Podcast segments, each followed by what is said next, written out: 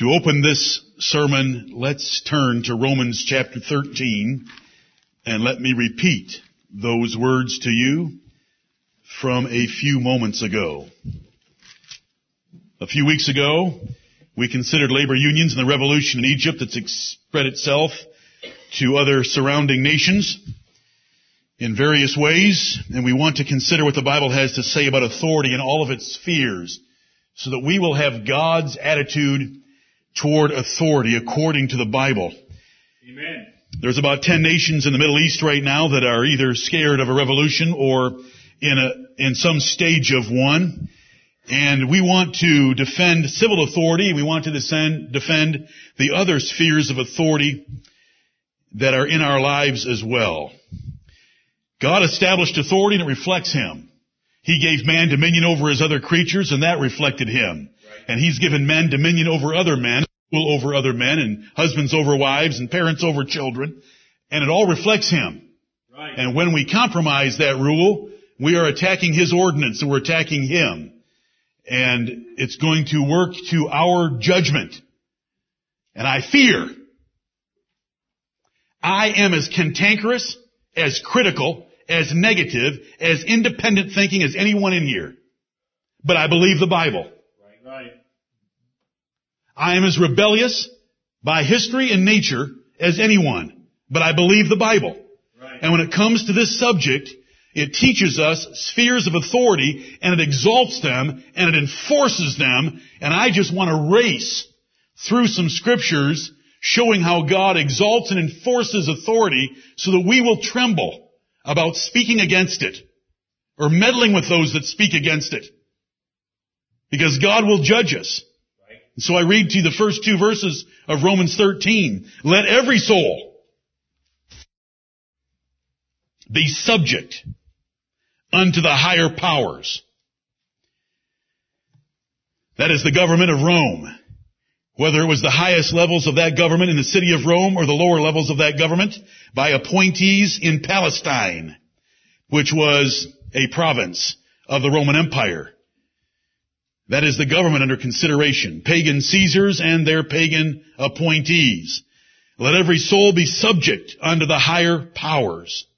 For there is no power but of God. The powers that be are ordained of God. Whosoever therefore resisteth the power, resisteth the ordinance of God. And they that resist shall receive to themselves damnation. I fear for you individually and your families if you're not careful about the spheres of authority God gave. This passage is civil. But civil's the greatest one, and we're going to find that the rest of the Bible teaches us obedience to the other four spheres of authority as well. I want us, no matter how Neanderthal we sound or appear, to be scriptural first and last of all. And what God exalts, we exalt. And what God forbids, we forbid when it comes to authority. I have opinions about what should be done in Washington, and my opinions are no better than Mary Grace's. She is a one-year-old granddaughter, for anyone that's wondering who Mary Grace is. But I have them. Oh, I'm full of them. Just poke me with a pin, and it'll come rushing out. But I hope before God I can get rid of all that hot air Right. so that I can humble myself to His Word. I fear if you mess in thought, in word, or deed with authority. You complain about our government. You complain about your husband. Get ready for damnation. That isn't going to hell.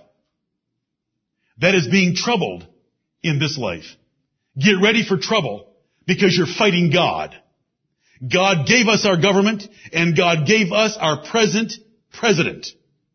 And God gave you your husband. And God gave you your parents. And God gave you your employer. And God gave you your pastor. Fight resent, curse, speak against, you're going to bring damnation upon yourself. We want to submit to God's authority. I want to exalt it and, and show how that it's enforced in the Bible. What should we do as godly men? We should ask. And we should be thinking about ourselves. For every authority relationship that you're under, you should make sure that you're totally clean before God. That your thoughts, words, and deeds toward that office and the person in the office reflect God's will and your subordination to Him. You should be defending the office and person to others that might be questioning it or rebelling against it. You should pray for them, asking God to help them and guide them in the way or in truth.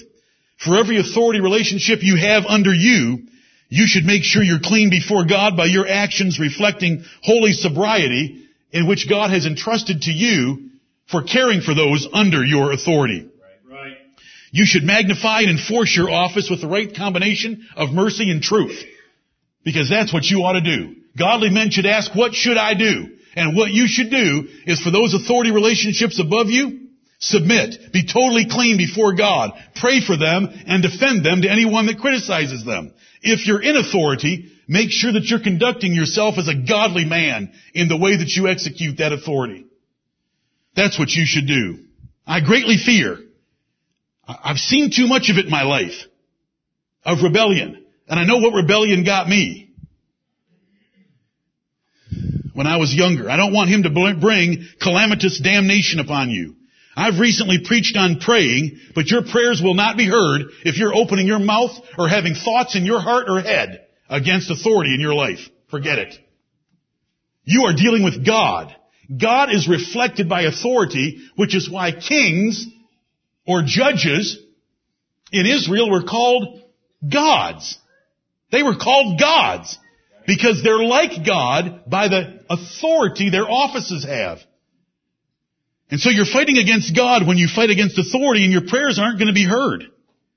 The angle I want is not to define or explain the authority spheres to you because I've done it before in a series of messages called the Ordinance of Authority. I just want to race through some scriptures and some examples to point out how far God exalts authority and how far He enforces it. Authority reflects Him because His authority is complete, absolute, and final over all His creatures and He has delegated some of that to five spheres. Let's get started with the first one. It should only take us a minute because a few weeks ago I gave you a Wednesday night study that had a picture of an eagle picking bare the bones of a man. And that was taken from Proverbs chapter 30 where it says that if you roll your eyes at your parents, he will send an eagle to pluck out your eyes and eat them.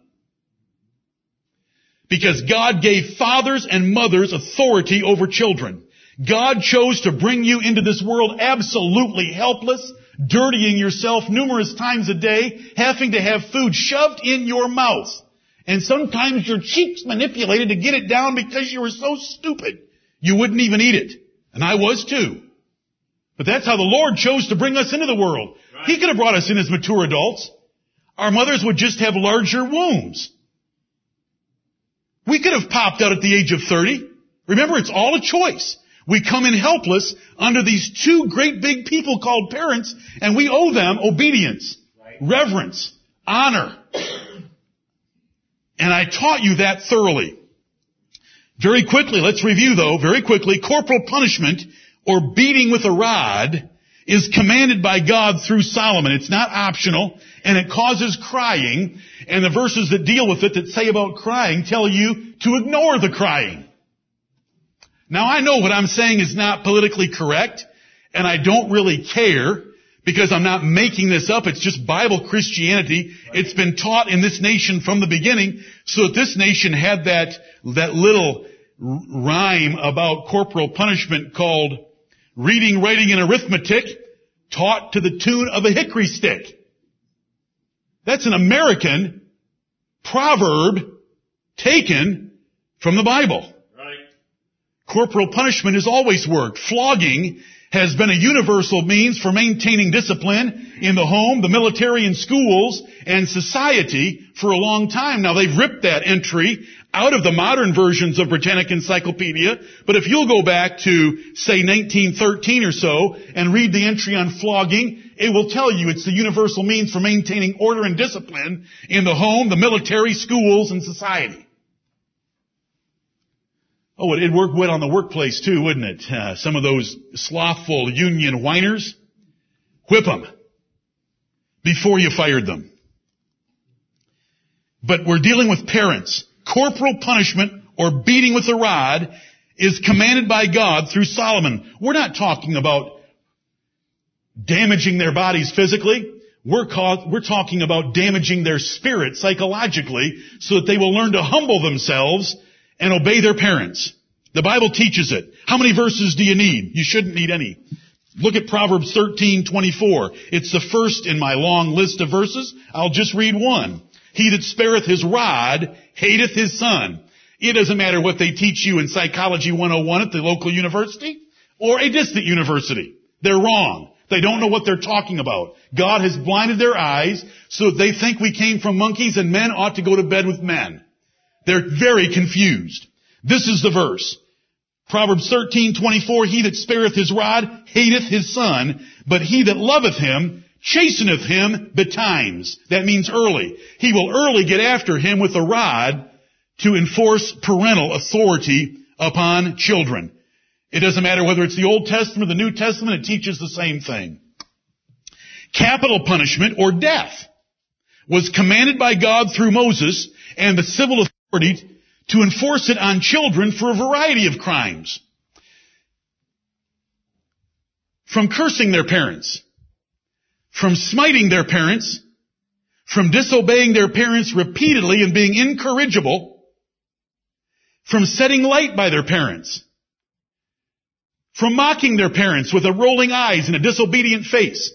All those things, and I taught you plainly about this recently on a Wednesday evening, were punished by death. Capital punishment. How much do you need to hear about God's exaltation and enforcement of authority? Every father in this room and every mother in this room that has had to struggle with children not obeying you, that is the authority God put in your hands if we lived in a nation that was godly. Now we don't take any of these things like the one I just mentioned, capital punishment, into our hands as parents because our civil government is the one that should be enforcing that, not dads out on the back 40. Severe capital punishment or death was promised by God himself on offenders. Look at chapter 20 and verse 20 of the book you're in. Proverbs 20 and verse 20. Now Solomon was a philosopher, but look at the philosophy he taught by inspiration. It wasn't that children need to be hugged every day. You know, I, sort of understand that statement, but you know, why don't, there should be more bumper stickers. Have you spanked your child today? Proverbs 20 and verse 20. But you might get pulled over if you had that on your bumper. Whoso curseth his father or his mother. Now you say, well once in a while somebody's gonna lose their temper and say something bad to their mom and dad. Whoso curseth his father or his mother, his lamp shall be put out in obscure darkness. Your lamp is your life. God's gonna put it out in obscure darkness. Get the message. Read my lips. God exalts and enforces authority, and we start with parental authority. It is so important to God that He's told you your life expectancy depends upon it. Ephesians chapter 6, 1 through 3, starting at verse 2, Honor thy father and thy mother, which is the first commandment with promise, that it may be well with thee and thou mayest live long on the earth. Wonderful. So we've got negative encouragement or motivation. That is by corporal punishment, capital punishment, obscure darkness for your little lamp. That is your life. Or you can live a long and blessed life. And what does it have to do with? Obeying and honoring parents. Think eagle, raven, plucking eyeballs out and eating them with talons and a big ugly beak. Because that's the picture we saw and that's the picture the Lord wants you to have in Proverbs 30. Let's jump to husbands. In Genesis chapter 3 and verse 16, this is how fast I want to go. And I gotta keep moving this fast. The parental honor, the parental position, and parental authority has been well established recently in this church. And I just said enough. That is so contrary. What I just said is entirely contrary to our society. Right. Corporal punishment and capital punishment. And severe capital punishment. There's no Geneva Convention in the Bible. Right. You don't need to use full metal jackets in the Bible. Try David sometime with the Ammonites. Go read a text that atheists and scorners and skeptics have railed on for generations. Right. He sent some ambassadors to honor the son of his friend, the king of Ammon. They shaved off their beards and cut their garments close by their buttocks and sent them home in shame. He went and took the Ammonites, and when he took them into possession, he put them on the ground and chopped them in pieces and passed them through a brick kiln. Now how's that for the sweet psalmist of Israel? He was also a man of war, as the Bible describes him, and that's what he did to his enemies. The Geneva Council has never met with anything quite like it. That's what they deserved. Do you know what they did to their children? They passed their children through the fire.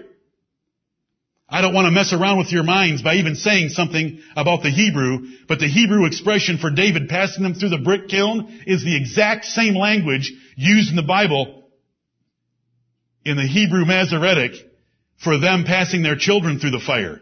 Forget that point. It's not worth anything to me. Why did I say it? I don't know. I guess I thought it might be worth something to you. It shouldn't be. What does the Bible say? David when he was called upon and forced his authority, there was no rising up against David unless you wanted to be chopped in pieces, like the Ammonites were. And so his kingdom extended from the Tigris to the Nile. That's why I said there's no Geneva Convention in the Bible. Genesis chapter 3, we want to deal with wives for a few minutes. Wives, if you want your prayers to be heard, and if you want your children to adore you, and to rise up someday and to bless you and to praise you, and your husband to do the same, then get down off your high, self-righteous, lazy, selfish, indulgent self, and bless your husband, and obey your husband, and honor your husband. God gave him the rule over you. I didn't pick the word, God did. Genesis chapter 3 and verse 16, unto the woman he said, this is because she blew it so badly in Eden, I will greatly multiply thy sorrow and thy conception. In sorrow thou shalt bring forth children, and thy desire shall be to thy husband, and he shall rule over thee. I didn't pick the words. Don't resent me. Yeah, but you preach them so intensely. I hope I preach everything in the Bible intensely. Right. I hope I blast the gospel trumpet on everything the Bible says. Amen. But I'm sick of our nation. And I'm sick of loudmouthed women and whining women and complaining women and selfish women that don't think their husbands do enough for them, love them enough, blah, blah, blah, blah, blah. Then they wonder why their life is turned upside down. It's very simple. Two plus two equals four. Whatsoever man soweth, that shall he also reap. Right. You'll receive to yourselves damnation. Learn your place. God created you for a man. He didn't create the man for you. 1 Corinthians 11 and verse 9. Learn your place. That's what you were created for. That's why when you popped out and the doctor said, it's a girl, your future was described for you already in the Bible. And do you know these words? Your desire shall be to your husband. Do you know where they're used next for you to get an understanding of how weighty they are? They're used next in chapter 4 when God said to Cain, his desire shall be to you. And that was the loss of Abel's life. Abel begged for his life. And Cain killed him. Same words in chapter 4. You're to have desires to do this and to do that. I'm sure you've got a desire for some romantic hero to waste all of his time listening to you talk and to search the recesses of your tiny little heart and try to figure out what's there, but he doesn't have time to do that. He may not have an interest to do that, and who cares if he does it or not? Submit. And don't whine about him. And don't complain about them. I preach to husbands at other times. I will not do it in this message. We're talking about authority and God's exaltation of it and how He describes it. Right. Your desire shall be to your husband and he'll rule over you. The Bible uses words like submit. That means to get rid of your will and obey Him whatever He wants you to do or be as a wife. It says to reverence your husband, Ephesians chapter 5 and verse 33. If there's anybody in your life that ought to be called reverend, it's not your pastor. It's your husband. Jonathan, I hope at work tomorrow you get an email saying Reverend Jonathan. Let the wife see that she reverence her husband. Ephesians 5:33. If you badmouth your husband or ever present him in a bad light, you are not reverencing your husband. It's going to come around. Or it already has come around. And it's going to come around some more. The Bible says that you are in subjection to your husbands. And that you are to fear your husband. And that calling him Lord is an appropriate title for him. Look at 1 Peter chapter 3 with me. You know these things. I don't have anything new. I have a reminder so that we do not get corrupted by the world around us, including the Christian world. I'm not exaggerating it. I'm just going to pick on one side of it. Do civil rulers have a duty to God to treat their citizens a certain way? Of course. Do masters have a duty before God to treat their employees a certain way? Yes, they do. Do husbands? Must husbands love their wives and be not bitter against them? Yes. Amen. But that is not for right now. Right now we want the exaltation and enforcement of authority. And so we're going to deal with each segment of society that's under authority. We've already dealt with children without talking about what kind of a father and mother they should have because that would so confuse your minds for me to be preaching out of both sides of my mouth at the same time, you wouldn't grasp it. The lesson that I want to give. You know that we preach all that. And for every man that's a father that attended a men's meeting about four months ago, you know that I'm just as ferocious on you towards your children right. as I just was on the children towards you. First Peter chapter 3, likewise ye wives, verse 1, be in subjection. Subjection. That sounds like I've got someone over me. That sounds like I've got someone telling me what to do. That sounds like someone telling me the way it's gonna be. That sounds like someone saying, if I want your opinion, I'll give it to you. Yes, it is. You're in subjection. Likewise, ye wives, be in subjection to your own husbands. That's verse 1. Verse 2, while they behold your chaste conversation, coupled with fear. You're to fear your husband. In the fear, the way that you fear God, in the way you fear your father, in the way you fear your master. You're to fear your husband. You're not, you do not want to displease him. You want to please that man that God put over you. And the powers that be are the ones you have right now. It doesn't matter if you were stupid or wise when you picked your husband. It's the one you've got. God could have overruled your stupidity and given you a better husband. God could have kept you from using your wisdom and given you a pitiful husband for a lesson for your life. It doesn't matter how you got your husband. He's your husband. He's the power that is, and you're to treat him this way. It says in verse 5 that after this manner, in the old time, the holy women, also who trusted in God adorned themselves, being in subjection unto their own husbands. Sarah had to root up her family, take them out of school, pack up all her stuff, and wander for the rest of her life. About 60 years. She never got to have a house again. She had to live in a tent. She had to wander around in circles. Your life isn't that bad. Even as Sarah obeyed Abraham, calling him Lord, whose daughters ye are as long as ye do well and are not afraid with any amazement. There's fear again. It's just the fear should not cause you to be stupefied in your mind so that you don't know what you ought to do in situations. You should obey God over your husband, but we're not even dealing with that here. We're dealing with you obeying your husband, fearing him, and being in subjection to him, calling him Lord, and adorning yourself with that attitude and that spirit that every one of us can see and know about you. Because all we have to do is watch a little bit and listen a little bit, and we find out how much you reverence your husband. And see, if we know, the angels know, and if the angels know, God knows, and if the angels and God knows, it's trouble for you. It's gonna tear your life up. Keep yapping. He's gonna tear your life up. What I want to do is exalt the office of husband. Husbands have duties toward their wives, but I'm not preaching that right now. Right. I want to exalt.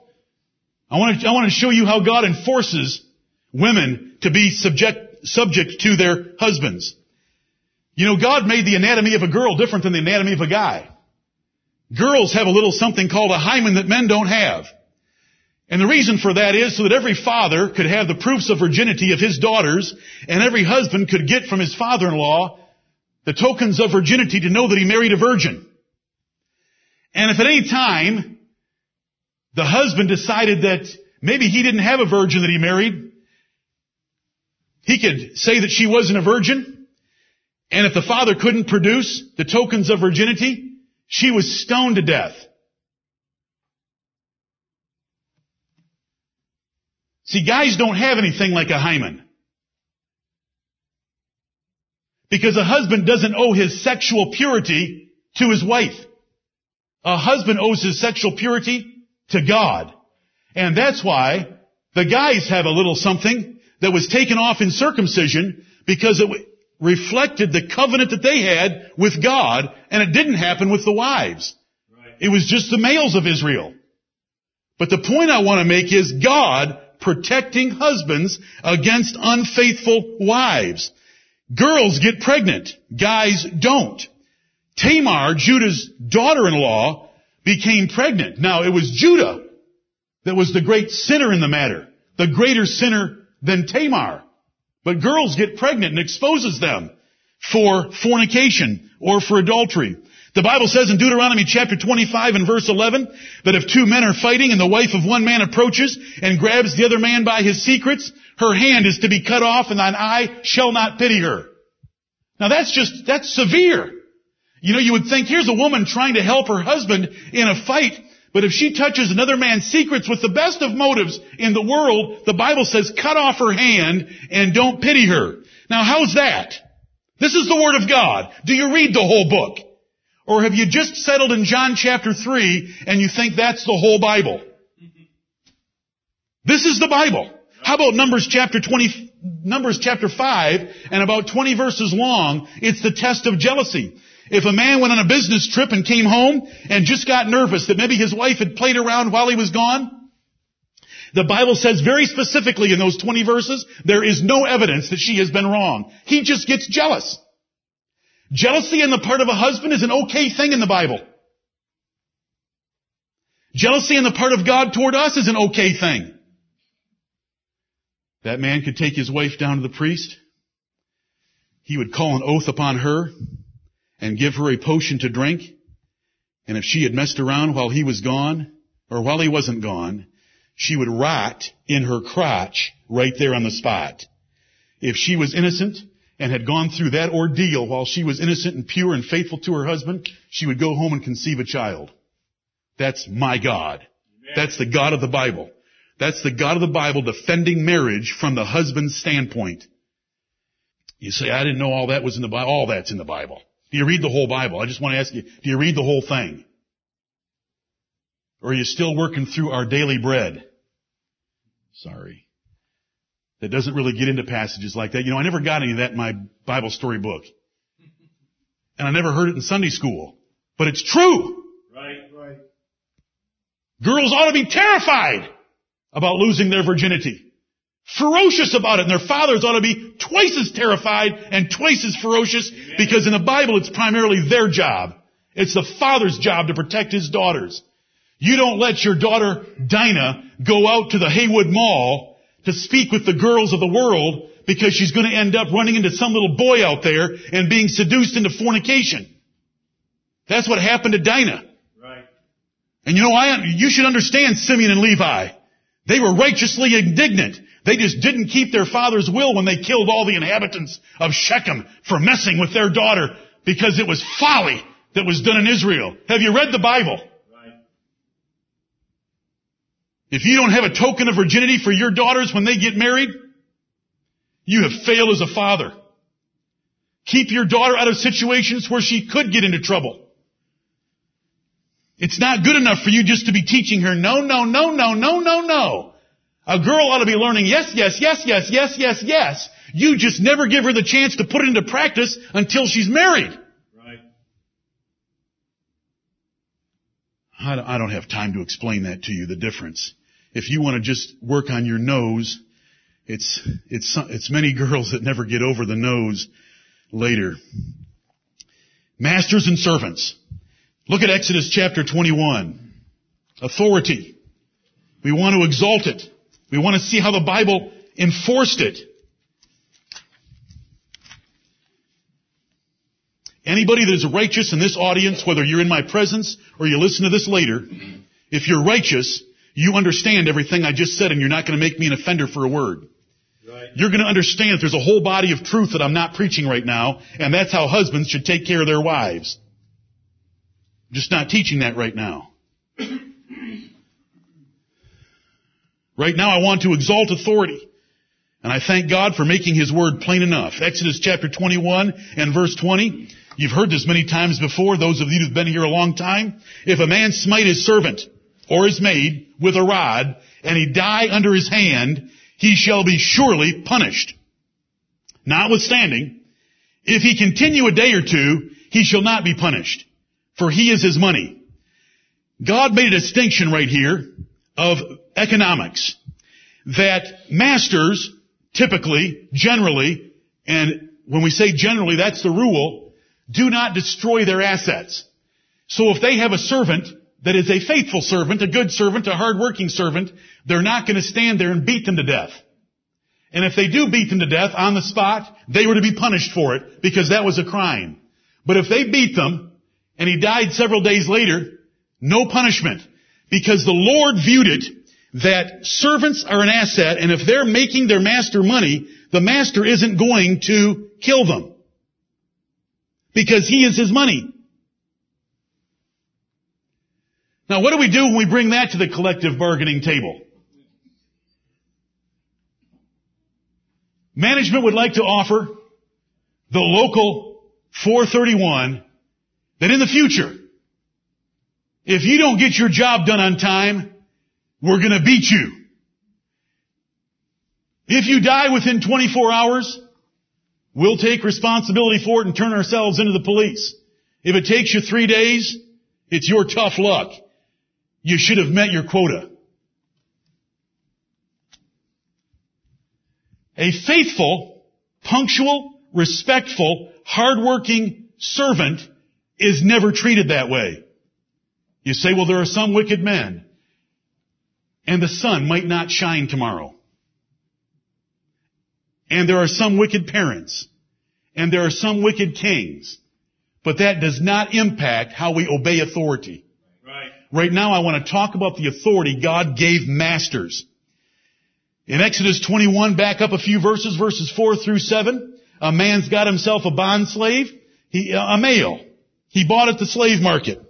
He's, he's brought him home, he's given him a wife because he needs some more slaves, you can understand that. And this man and his wife have had little slaves. And when it's time for the slave to go out, he's got him for seven years. He says, slave, you're welcome to go. But the slave says, I love my wife and my children. I want to stay and be your slave for another 50 years. I want to retire here. Maybe get a gold watch as your slave. Then the slave was to stay there. And he could stay there with his wife and his children that he acquired himself as his assets during his stay with his master. But he's got to stay to have them. This is the Lord. If you want the liberty to go be free, the things that your master gave you, they don't go with you. Hey, y'all, I know. I'm a caveman. I'm sitting around a fire on my haunches with a loincloth, looking at my boomerang, waiting to go get a rabbit for lunch. I sound like a caveman, but this is the Bible. Amen. So he'd go over to the doorpost, and they'd pull out his lobe, and he'd get his ear pierced with an awl. It was a big hole. And that man was a servant to that master forever. The Bible says that we're to honor masters. It says we're su- supposed to obey them. Let's turn to Ephesians chapter 6. It doesn't matter what testament you're in. Just depends which passage you want to pick. Right. The New Testament is full of information about masters and servants. Bond servants and free servants. What we would call slaves or employees. Ephesians chapter 6 verse 5, servants, be obedient. I just want to emphasize the words that God gave us so that we will have in our minds the level of emphasis God put on authority. Servants, be obedient. Does it tell them to run away? Does it tell them to find the underground railroad and head for the north? Servants, be obedient to them that are your masters according to the flesh with fear and trembling. In singleness of your heart as unto Christ. Have one real motive that guides you each day in obeying your master and that is you're serving Christ this way. How does a man end up being the slave of another man? By God's providence in his life. Right. The powers that be are ordained of God. For that relationship to occur, God arranged that in the million of options that he had for that man's life. He ends up being a slave at this age in this country and locale with local ordinances to this particular boss doing this particular work. All that's arranged by God. Right. So you're doing it as unto Christ. Because the governor of the universe has put you in that situation. Do it with a single heart. I wanted you to get the words obedient and fear and trembling. Fear and trembling. Fear and trembling. I wish I could go back and be an employee over again. I would do some more fearing and trembling. Verse 6, don't do it with eye service as men pleasers, but as the servants of Christ, doing the will of God from the heart. What's the will of God from the heart? Fear and trembling and obedience to a master in the flesh.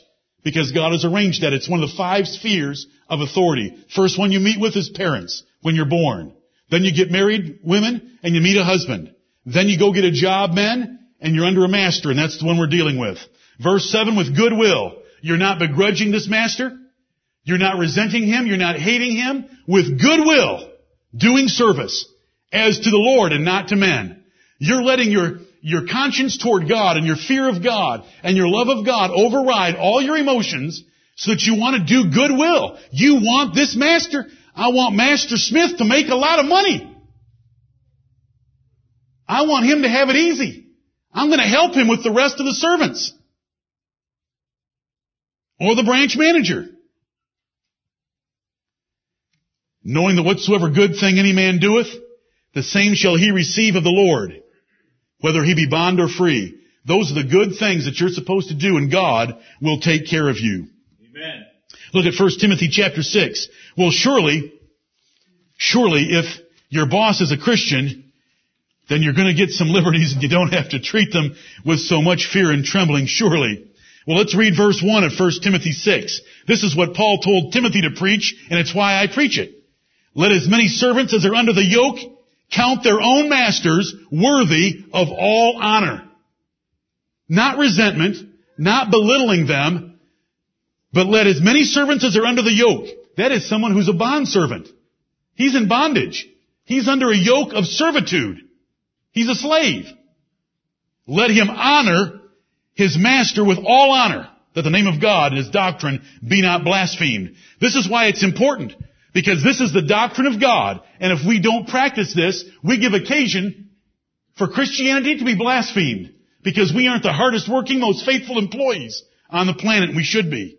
Verse 2, And they that have believing masters, let them not despise them because they are brethren. See, there's an, there's an automatic, instinctive aspect of sin in our nature that wants us to despise someone in authority over us. And we don't do it out of conscience toward God because we're serving Christ.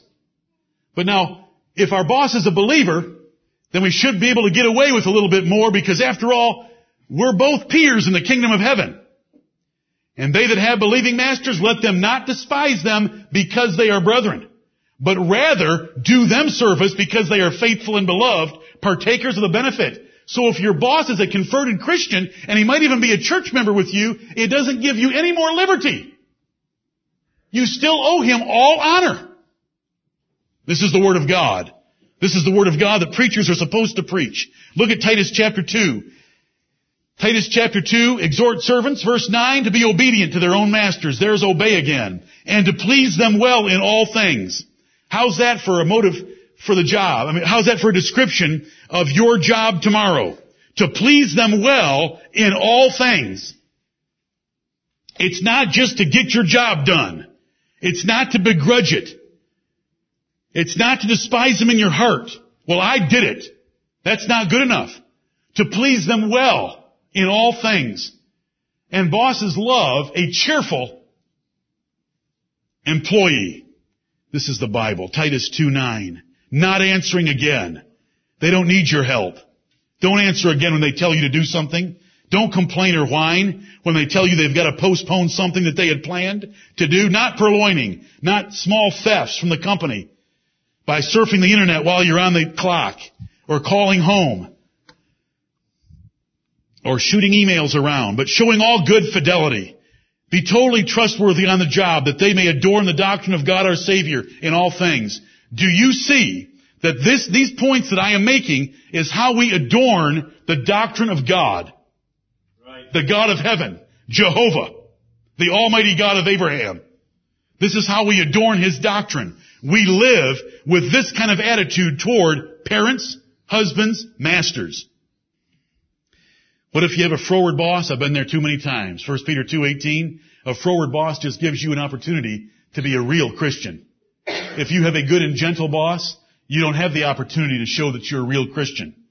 You need a froward boss where you can humble yourself to someone who is, who is obnoxious, naughty, wicked, and evil in their treatment of you. That's what froward means. And you do it out of conscience toward God. It's all in 1 Peter chapter 2. And you do it the way Jesus Christ went to the cross. Because in 1 Peter 2, verses 18 through 22, it's all about being a good employee or being a good servant.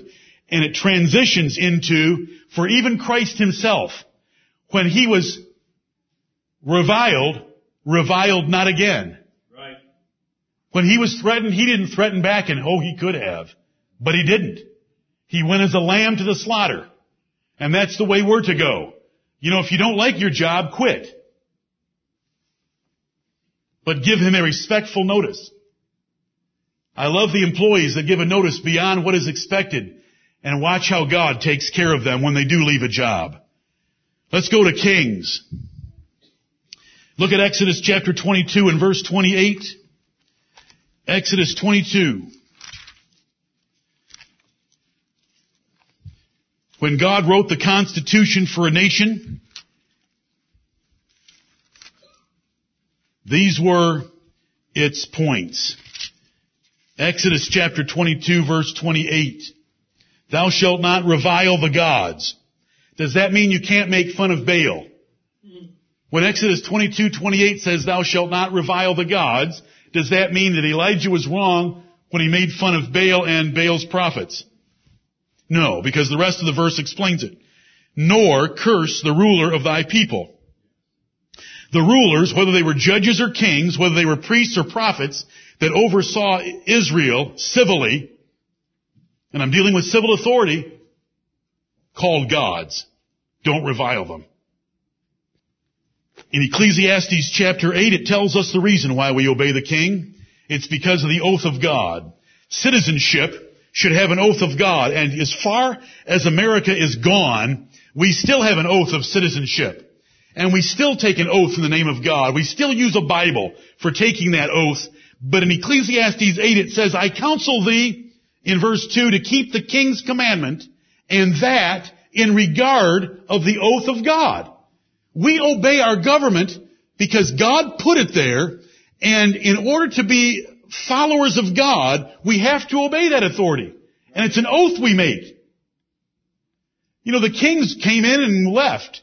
God would raise up a king and put down a king over Israel. Some were good, some were bad. It didn't matter. Still the king. You still obeyed. It does not matter what a government does. It never has an influence on what, how you obey them or not. The Roman government was the one that's described in the New Testament. It's when a government tries to keep you from doing what God has commanded you to do, then we say we ought to obey God rather than men. Right. But whether a government is, is practicing abortion, it doesn't matter one bit. You still owe them your tax dollars. It doesn't matter if your individual FRN actually makes it from your hands to the IRS and then to an abortion doctor. That doesn't matter. God set up that authority. The Romans were guilty of infanticide. The Romans were guilty of killing Christians. Right. But the Bible still said to pay taxes to them. Render to Caesar what is Caesar's. And what is Caesar's? Taxation. And the Israelites were carrying around his picture on a little coin in their pockets. Because Jesus said, show me the money. Right. I counsel thee to keep the king's commandment and that in regard to the oath of God, Ecclesiastes 8 2, 8 3, be not hasty to go out of his sight. Stand not in an evil thing, for he doeth whatsoever pleaseth him. Verse 4, where the word of a king is, there is power. And who may say unto him, what doest thou? Whoso keepeth the commandment shall feel no evil thing. And a wise man's heart discerneth both time and judgment. I've taught through this whole book of Ecclesiastes before and given you much more detail. But if you keep the commandment, you'll feel no evil thing. Do you know what we think? If I submit to a king, he could trample all over me. There's a God in heaven you're forgetting about. Right. You want your wife to submit to you, don't you? And she's worrying that if she submits, you're going to trample all over her. And what advice would you give her? Well, you're going to have to trust the Lord and me. Well, you're going to have to trust the Lord and him, Right. whoever him might be, in a position of civil authority.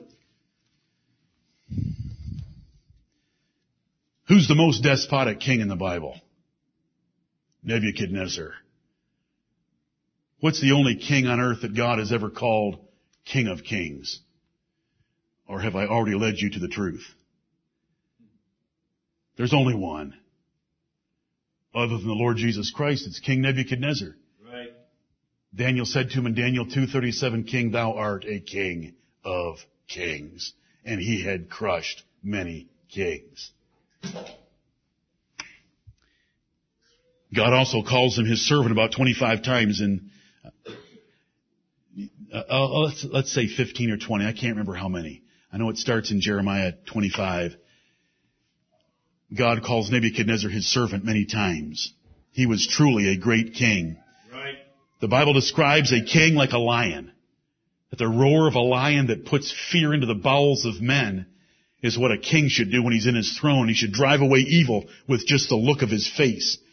He should bring his wheel over them and crush those that rebel or those that are criminals under his authority. His wrath is described in the Bible as messengers of death, and a wise man will pacify a king. A wise man won't revolt against a king. A wise man won't try to assassinate a king. A wise man won't try to get a democracy in place of a king. A wise man pacifies a king. Proverbs 16, 14, and 15. Yielding is the proper response. Look at Proverbs chapter 24 for the tenth time as your pastor. Proverbs 24 verses 21 and 22.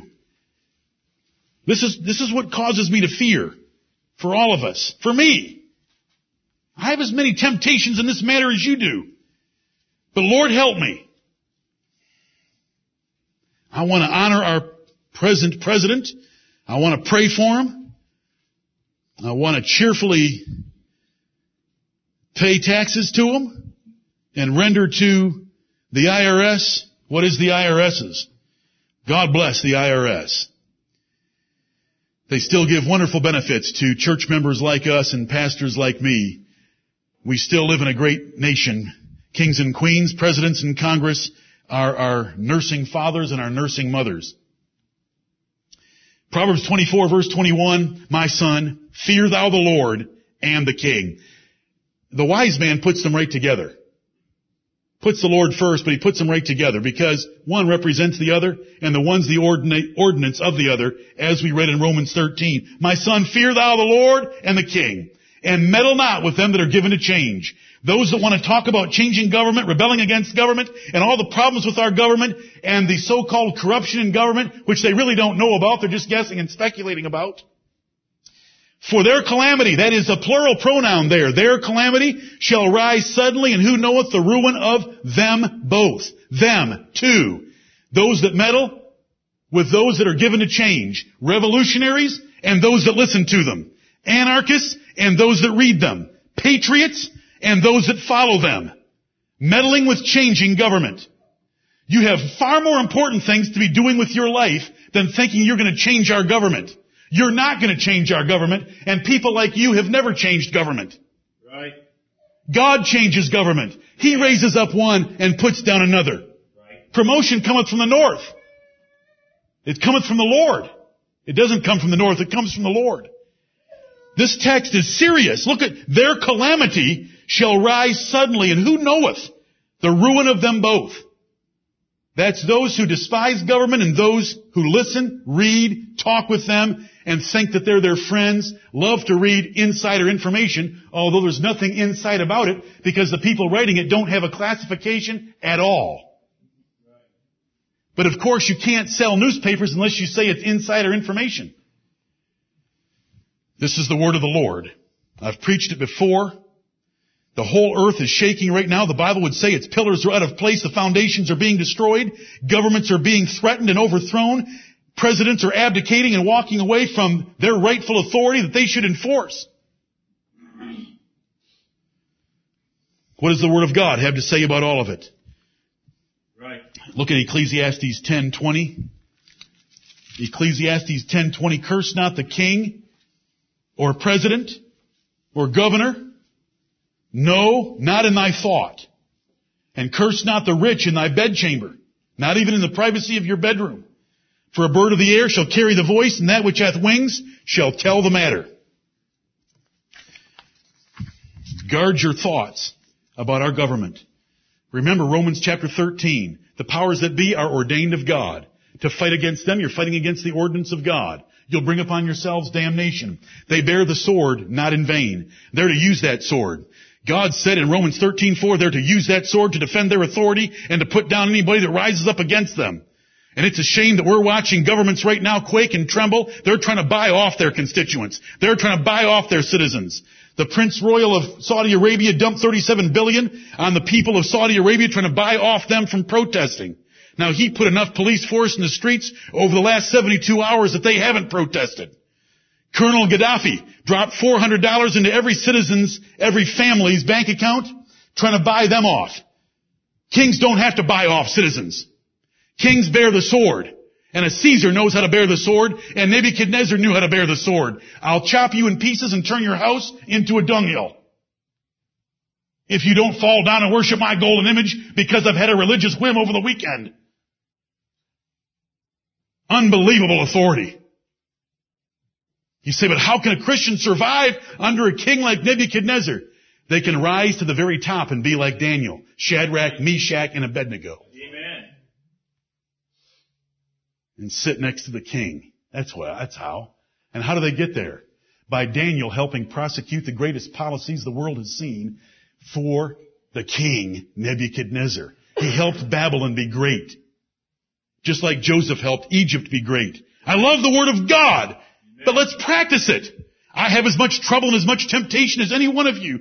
When I see certain pictures or hear certain words or read about certain things being done in Washington or Columbia, Lord, forgive me all of them. I want to be faithful to you, the high king of heaven, and know that you raise up kings and you put down kings.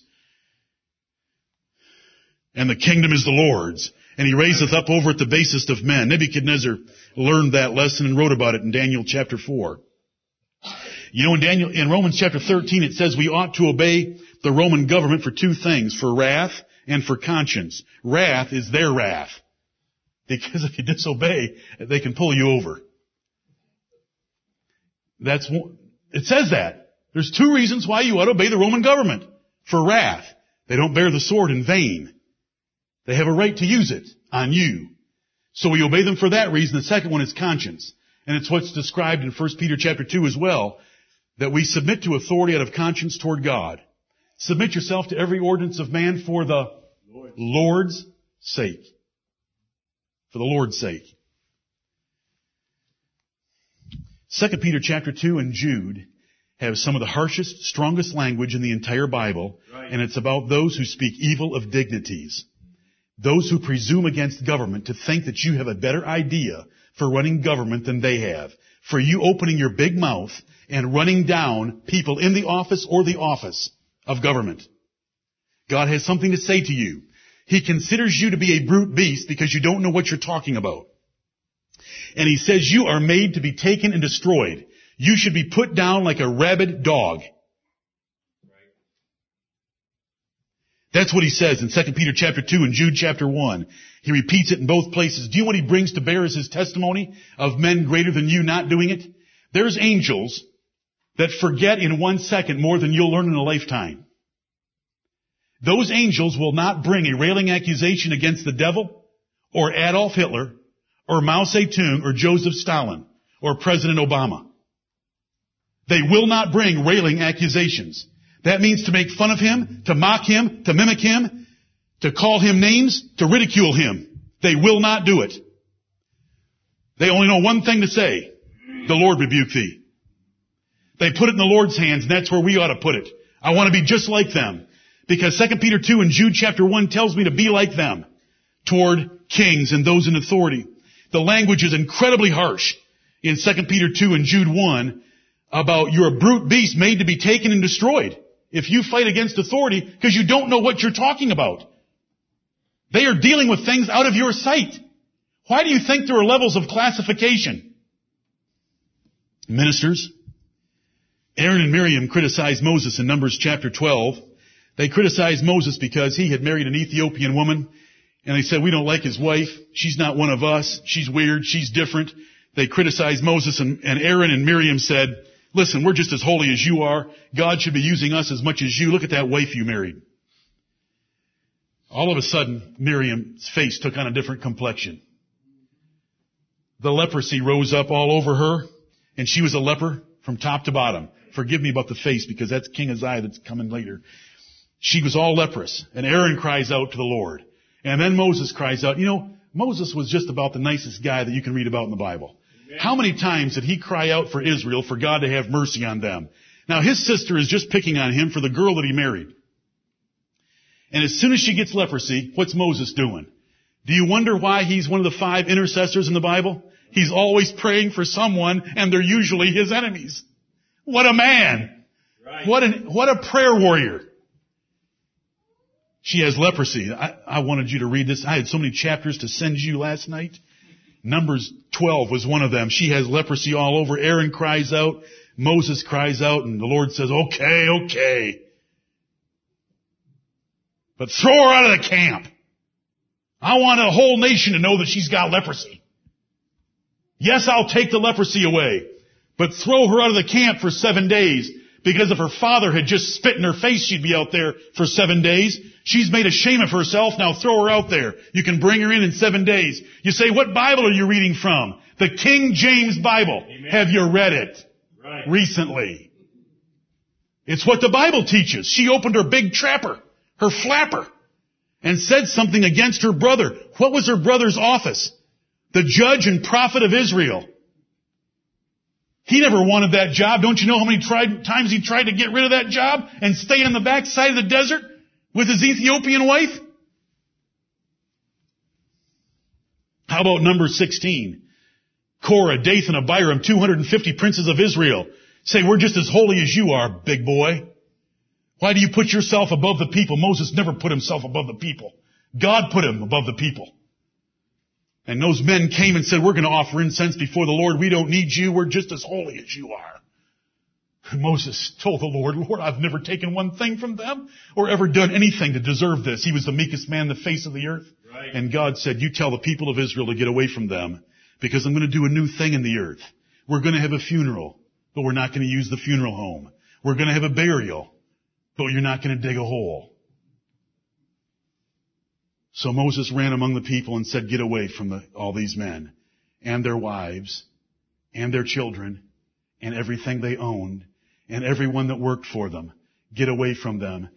And, the, and Moses said, if these men die an ordinary death, and God has not spoken by me. But if these men die by a new way, then God put me in this office that I never wanted. And the earth opened up her mouth and everything that appertained to them fell down into it, and it closed itself back up again. Ahaziah, the son of Ahab, thought he could tell Elijah what to do. He was on his sickbed. he sent his cabinet officials to go inquire of Beelzebub of Ekron whether he was going to get off his sickbed or not. But a man in a hairy garment met him. A man with a hairy garment met him whose name was Elijah and he said, go tell your boss, isn't there a God in Israel? Why do you have to go to the Philistines to ask about your health? And so his cabinet officials came back to him. He's on his sick bed. He's lying there. Guy, how are you back so early? This is 2 Kings chapter 1. I enjoy it.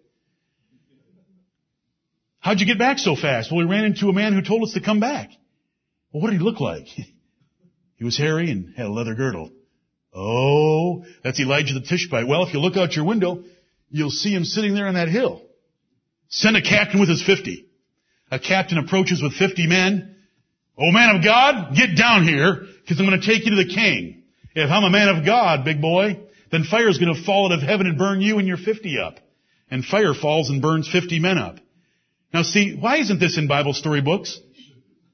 It should be in Bible story books. Why isn't it taught in Sunday school with a flannel graph lesson? Do you know what I'd have done as a little boy? I'd have been more respectful of ministers.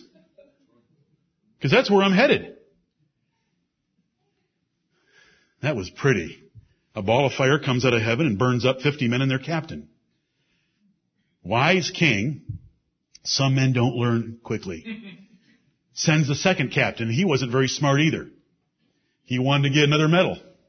I'm going to bring that man in. Oh, man of God, come down from that hill. And if I'm a man of God, then fire is going to fall from heaven and burn you up. And fire fell down and burned up him and his 50. The third one goes out. He's scared to death. He says, Oh man of God, please, please, I've just watched 102 men get burned up and I don't want to get burned up. Will you please kindly, respectfully think about coming down with me? Okay. That's a chapter in the Bible. Amen. That's a chapter in the Bible. You say Elijah wasn't a very nice man. Elisha was worse. Let's go to the next chapter. The next chapter. Elisha is going up to Bethel, the house of God. A bunch of children come running out of a city. The Bible tells us they were little children. They came running out of the city and they saw him and they said, Go up, thou bald head. Go up, thou bald head. Elisha turned and looked at them and cursed them in the name of the Lord. And two she bears came out of the woods and tore 42 of them. This is the word of the Lord. I stand by it for every sphere of authority God has given us.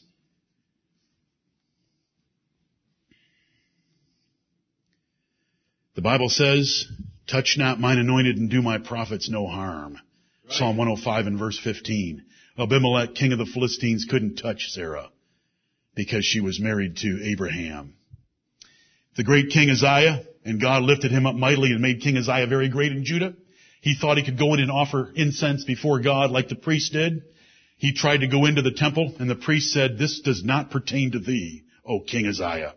Now he had all the authority of a king. Now watch.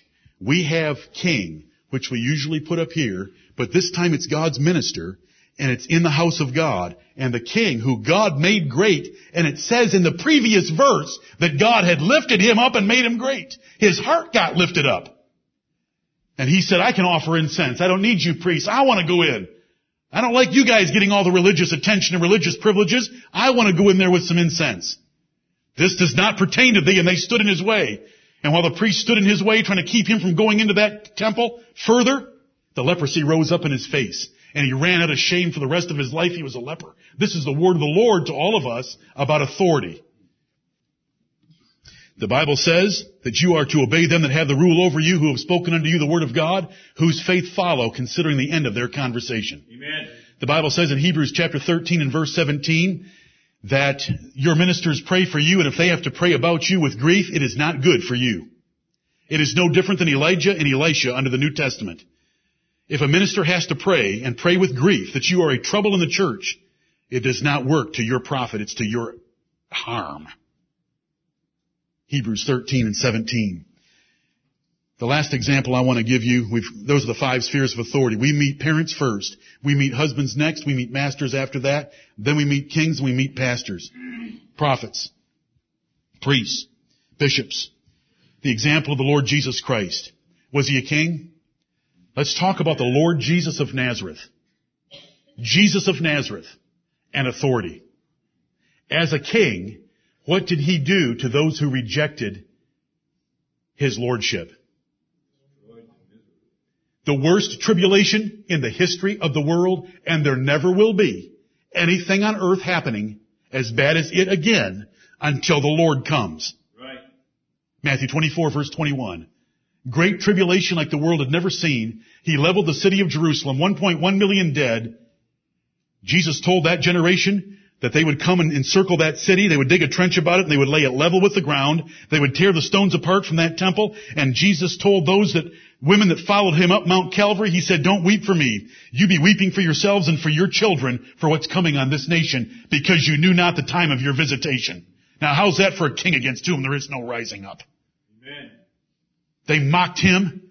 They made fun of him. They railroaded him. They extorted and, and blackmailed poor Pilate into crucifying him. But I remind you that the Lord Jesus Christ, which is the perfect example of ever exercising authority, said, fall on me and you'll be broken.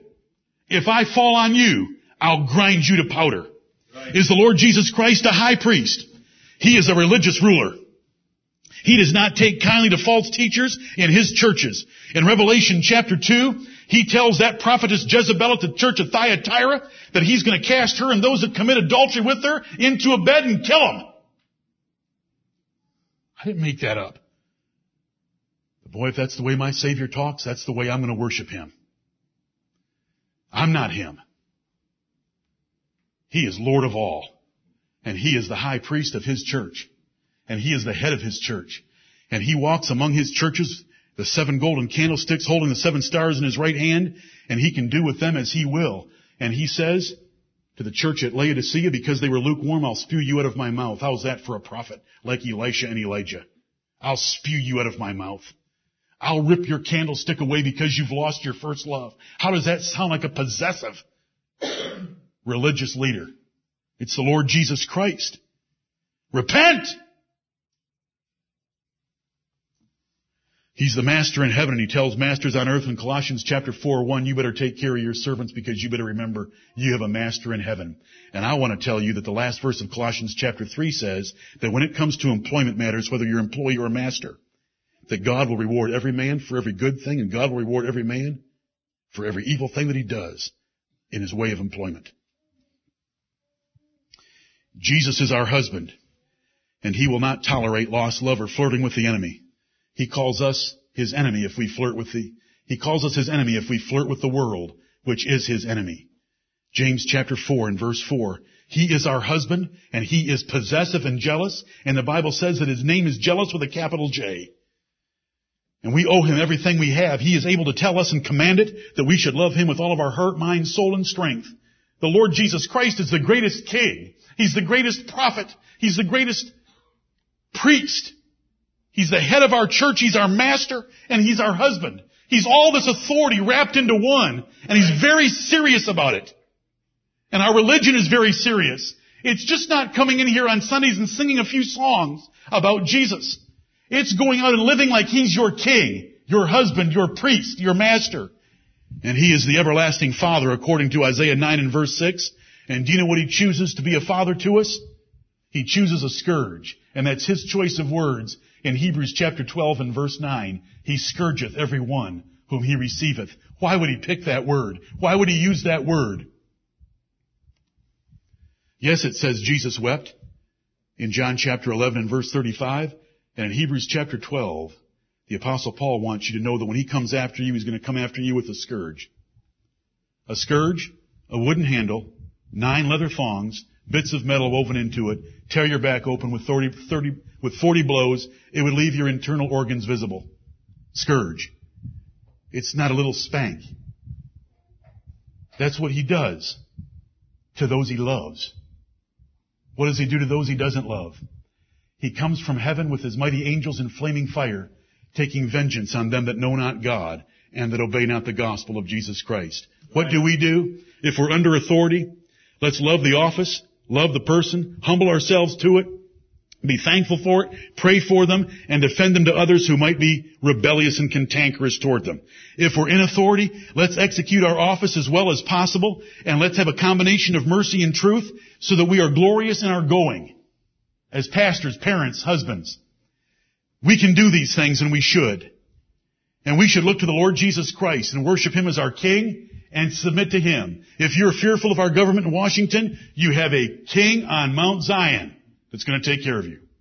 If you're fearful of your boss at work because he doesn't keep his promises, he's mean, cruel, and a liar, you've got a master in heaven that's going to take care of him and you. If you're a wife and your husband doesn't give you everything that you need, you have a husband in heaven who can give you more than you need. He can satisfy your soul completely. It is the Lord Jesus Christ. If you're a child and you're worried about your parents and your parents have faults as which all of us do, you have a Father in heaven that has none. Put your trust in Him. He'll take care of you. May the Lord bless the preaching of His Word for us to exalt and obey authority the way we should, and for us to follow the Lord Jesus Christ and adorn the doctrine of God by the way we react and submit to the five spheres of authority. May Jesus Christ be praised. Amen.